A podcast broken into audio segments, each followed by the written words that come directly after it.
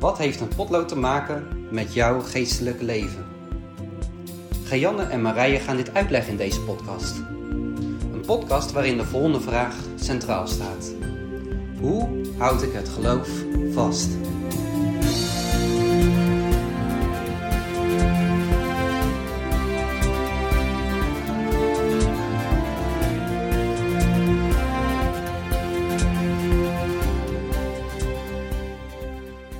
Ik wil met jullie lezen Colossense 3, vers 1 tot met 4. Als u nu met Christus opgewekt bent, zoek dan de dingen die boven zijn, waar Christus is, die aan de rechterhand van God zit. Bedenk de dingen die boven zijn en niet die op de aarde zijn. Want u bent gestorven en uw leven is met Christus verborgen in God. Wanneer Christus geopenbaard zal worden, die ons leven is, dan zult u ook met Hem geopenbaard worden in heerlijkheid. En in gewone taal, jullie zijn met Christus uit de dood opgestaan. Verlang daarom naar de dingen die in de hemel zijn, waar Christus naast God op de troon zit. Geef de hemelse dingen de eerste plaats in je leven en niet de aardse dingen. Want jullie zijn al dood wat de aardse dingen betreft. Jullie nieuwe leven is nu met Christus in God verborgen. We leven in Christus. Als Hij komt, zal ook te zien zijn dat jullie deel hebben aan Zijn hemelse macht en majesteit.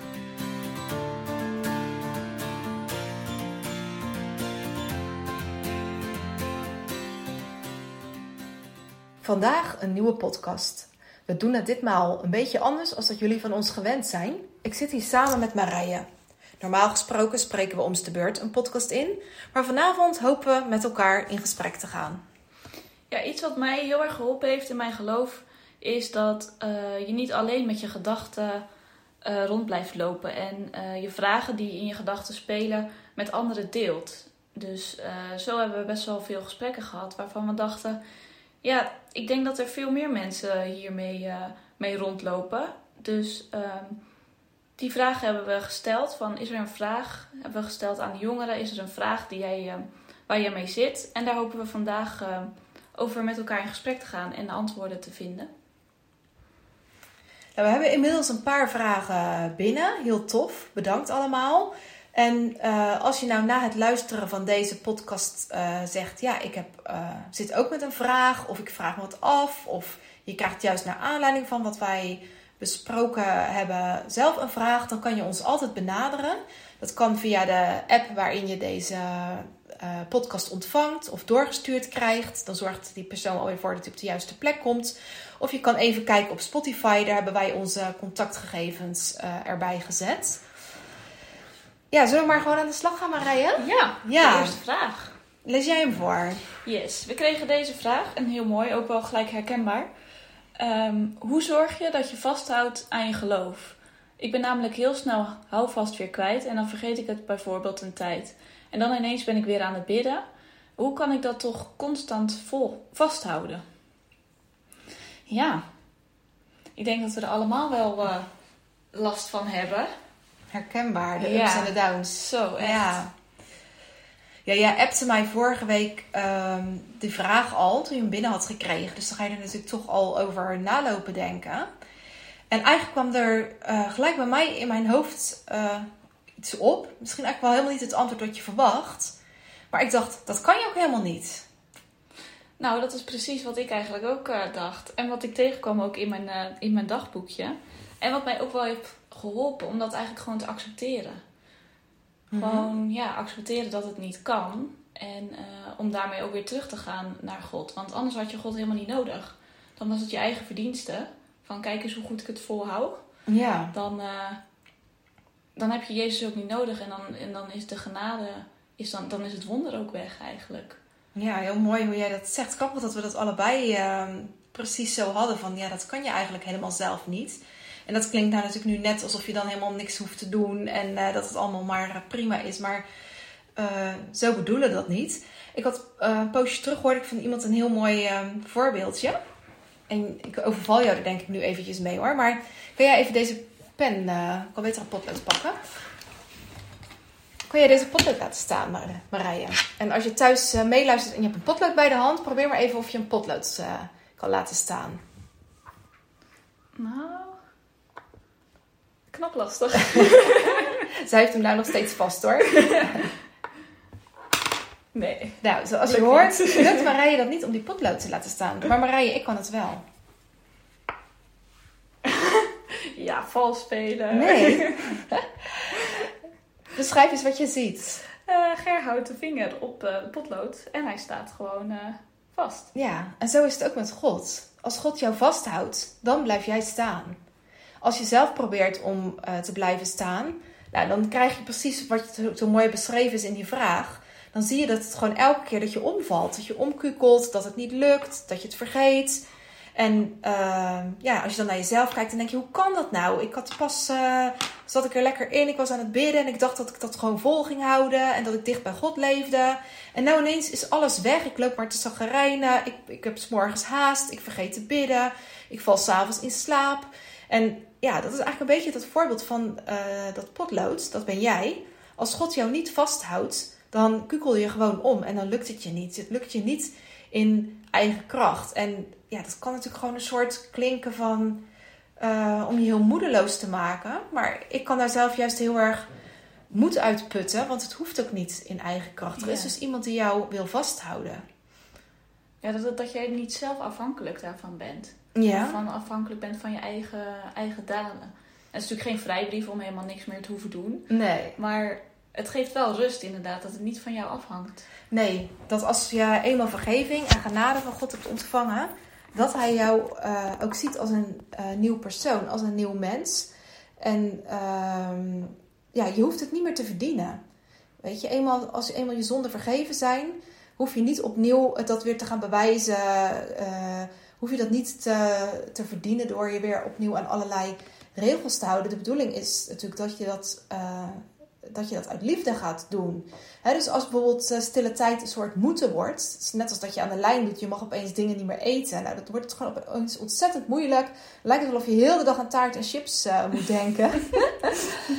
Terwijl als je gewoon lekker bezig bent en eh, ja, weet je, dat, dan, dan loopt het allemaal wel. Dan heb je er helemaal niet zo last van. En zo is het ook, ja, als je jezelf allerlei dingen gaat opleggen omdat ze moeten, dan wordt het gewoon ontzettend eh, moeilijk om te doen. Maar als je heel veel van iemand houdt, daar doe je juist heel graag dingen voor. Dus mij helpt het altijd enorm om ja, dan weer terug te gaan en te bedenken wie Jezus is en wie hij voor mij is en wat hij voor mij gedaan heeft. En dat God dus het aller, allerliefste wat hij had naar deze aarde heeft gestuurd om voor onze zonde te sterven. Ja, dat toen ik nog totaal niet naar God op zoek was, dat hij al van mij hield. Ja, en als ik daarover na ga denken, dan word ik enthousiast. Dan zou ik dat wel met anderen willen delen. Ehm, dan wil ik meer van die God eh, leren kennen. Dan ga ik weer met plezier mijn Bijbelstudie doen. Dan wil ik met hem praten. En ehm, ik denk dat dat gewoon ook een hele praktische tip is van... ehm, ja, waar, waar begint het? Uit, vanuit welk perspectief eh, ben je aan de slag? Herken je Ja. dat? Ja, dat, dat viel mij ook wel op toen ik eh, die, vraag, die vraag ook las. Toen dacht ik ook van ja, ehm, er staat ook van eh, hoe hou je vast aan je geloof? Maar wat, wat is dan precies het, dat geloof voor jou? Is dat alleen maar dat, alleen het bidden of, of die goede gewoontes zeg maar om te doen? Maar inderdaad wat je zegt, vanuit wel- welk perspectief doe je dat? Om, uiteindelijk is het om God de eer te geven. En dat heeft hij helemaal niet nodig, maar dat is wel waar hij, eh, ja, waar hij naar verlangt ook. Ja, inderdaad. Wat we ook wel, ehm, wat wel heel mooi is dan, in de, bijvoorbeeld in de catechismus en ook eh, zoals het bij ons natuurlijk in de kerk vaak eh, verteld wordt. En dat we dan de, de leefregels die God ons geeft, die zijn niet om ons te bekeren, maar die zijn er juist om ons richtlijnen te geven hoe we kunnen leven tot zijn eer nadat we bekeerd zijn. Uit, dus richtlijnen om hoe we kunnen leven uit dankbaarheid. Ja. En dat is echt een verschil dan, hè? ja. Als je het echt zo gaat ervaren ook uit dankbaarheid. ja. In plaats van uit moeten. Het of, mag. eh, ja, Ja. het mag. Ja. Niet omdat het moet, maar omdat het mag. Ja, ja, dat is wel echt heel mooi. En dan wil je ook volhouden. Of tenminste, dan, dan lukt dat ook. Dan Ja. word je inderdaad echt enthousiast. Ja, dan wordt dat een stuk makkelijker. Ja. Ook niet altijd hoor. Je hebt Nee. altijd wel pieken en dalen. Ja, maar en, dat is de eh, andere kant. Ja. Dat, je, dat we ook die vraag heel erg herkennen hoor. Van die ups en die downs. En ja, dat je soms, als je naar jezelf kijkt, jezelf toch ook echt wel weer heel erg uh, schaamt. En dat je denkt van, hoe kan dit nou? Hij is zo goed voor mij. En ik leef gewoon weer een paar dagen zonder ja, dat ik eigenlijk zo heel erg met hem bezig houd. Terwijl hij eigenlijk het belangrijkste is uh, in mijn leven. Doe ik net alsof dat niet zo is. En uh, ik moet ook altijd wel zeggen dat Satan daar ook als de kippen bij is op zo'n moment. Eerst gaat hij ervoor zorgen wat hij, uh, dat jij afzwakt, zeg maar. Dus hij wil helemaal niet dat jij enthousiast bent met lezen, met bidden, met dicht bij God leven. En als het hem dat dan eenmaal gelukt is, hè, bijvoorbeeld je wordt heel erg opgeslokt door je werk of je school of de kinderen. Nou, hij heeft allerlei uh, trucjes daarvoor. En als het hem dan gelukt is om jou daarvan af te houden, gaat hij daarna inwrijven van, ah, zie je wel, jij een kind van God? Nou, dan zou je wel dichter bij hem blijven. Moet je kijken, je kan niet eens vasthouden aan je geloof. En als je zulke soort gedachten hebt, dan moet je je altijd maar afvragen bij wie komen die vandaan is, is God dat die mij dat vertelt? Of is Satan dat die mij vertelt? En als je dat dan moeilijk vindt om te onderscheiden, dan helpt het om uh, jezelf af te vragen: helpt die gedachte mij weer dichter bij God?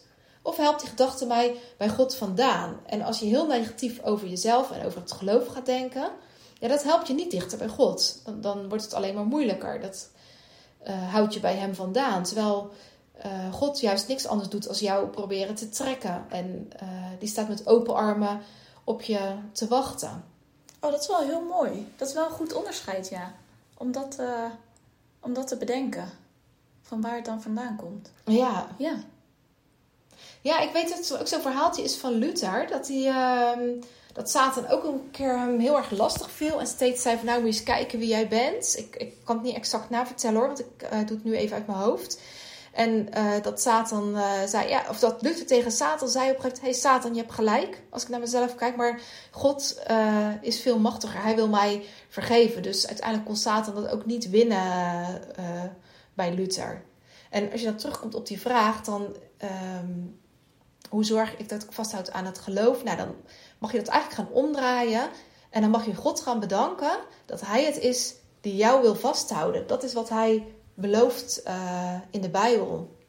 Ja, vanuit die belofte gaan leven. Ja, ja. vanuit die dankbaarheid. Ja. Ook op momenten dat het niet lukt. Hè, van, oh, maar gelukkig, ik heb een voorbidder in de hemel. Ik ben wel vergeten te bidden, maar hij bad voor mij. Uh, ik, ik, ik ben wel gestruikeld. Ik ben weggelopen. Ik was dat potloodje wat dacht dat wel zonder God rechtop kon blijven staan. Maar ik viel om. Maar uh, dank u wel, Heer, dat u mij vasthoudt. Dat ik altijd weer naar u terug mag gaan. Ja, dat is echt heel mooi. Waar ik ook aan moest denken is uh, Petrus. Die zei. Petrus of Paulus, hè? Ja, ik vind het maar. Maakt niet uit. Zeg eerst maar wat hij zei. Mijn kracht wordt in zwakheid volbracht. Ja, dat, dat is Paulus. Paulus, hè? Ja. ja.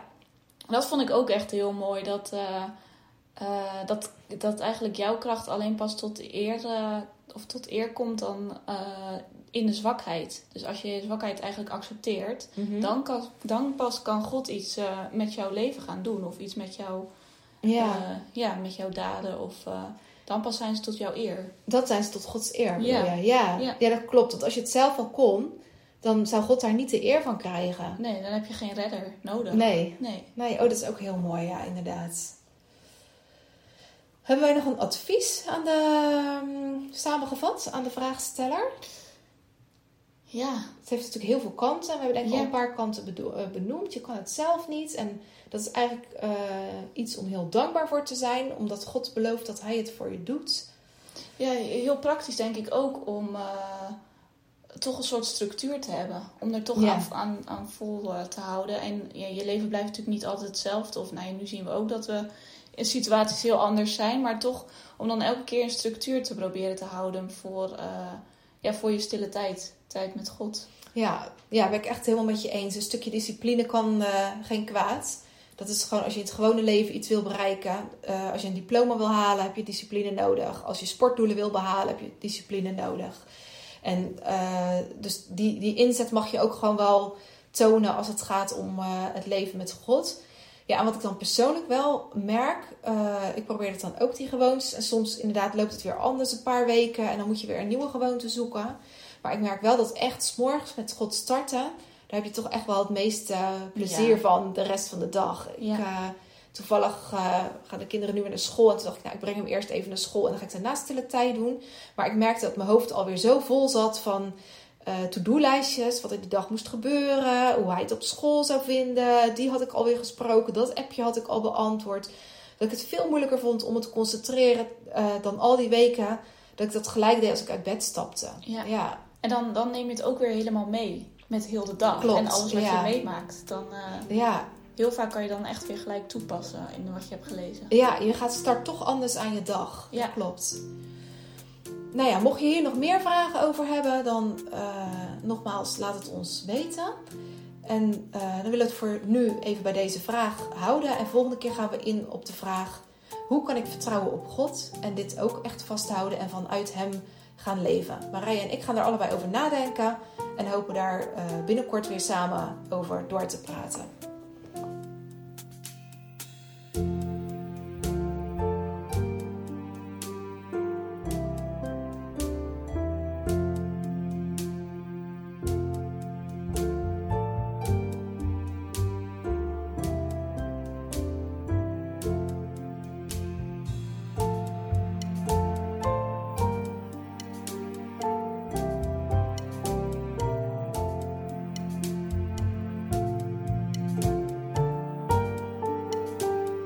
Heren, u kent de persoon die deze vraag heeft gesteld, maar u weet ook dat deze persoon niet de enige is die moeite heeft om continu het geloof vast te houden. Zeker niet in deze moeilijke tijd van corona waarin we elkaar niet kunnen ontmoeten. Heren, help ons om onze Bijbel erbij te pakken. Help ons om te blijven bidden. Heren, geef ons daar de kracht voor. Amen.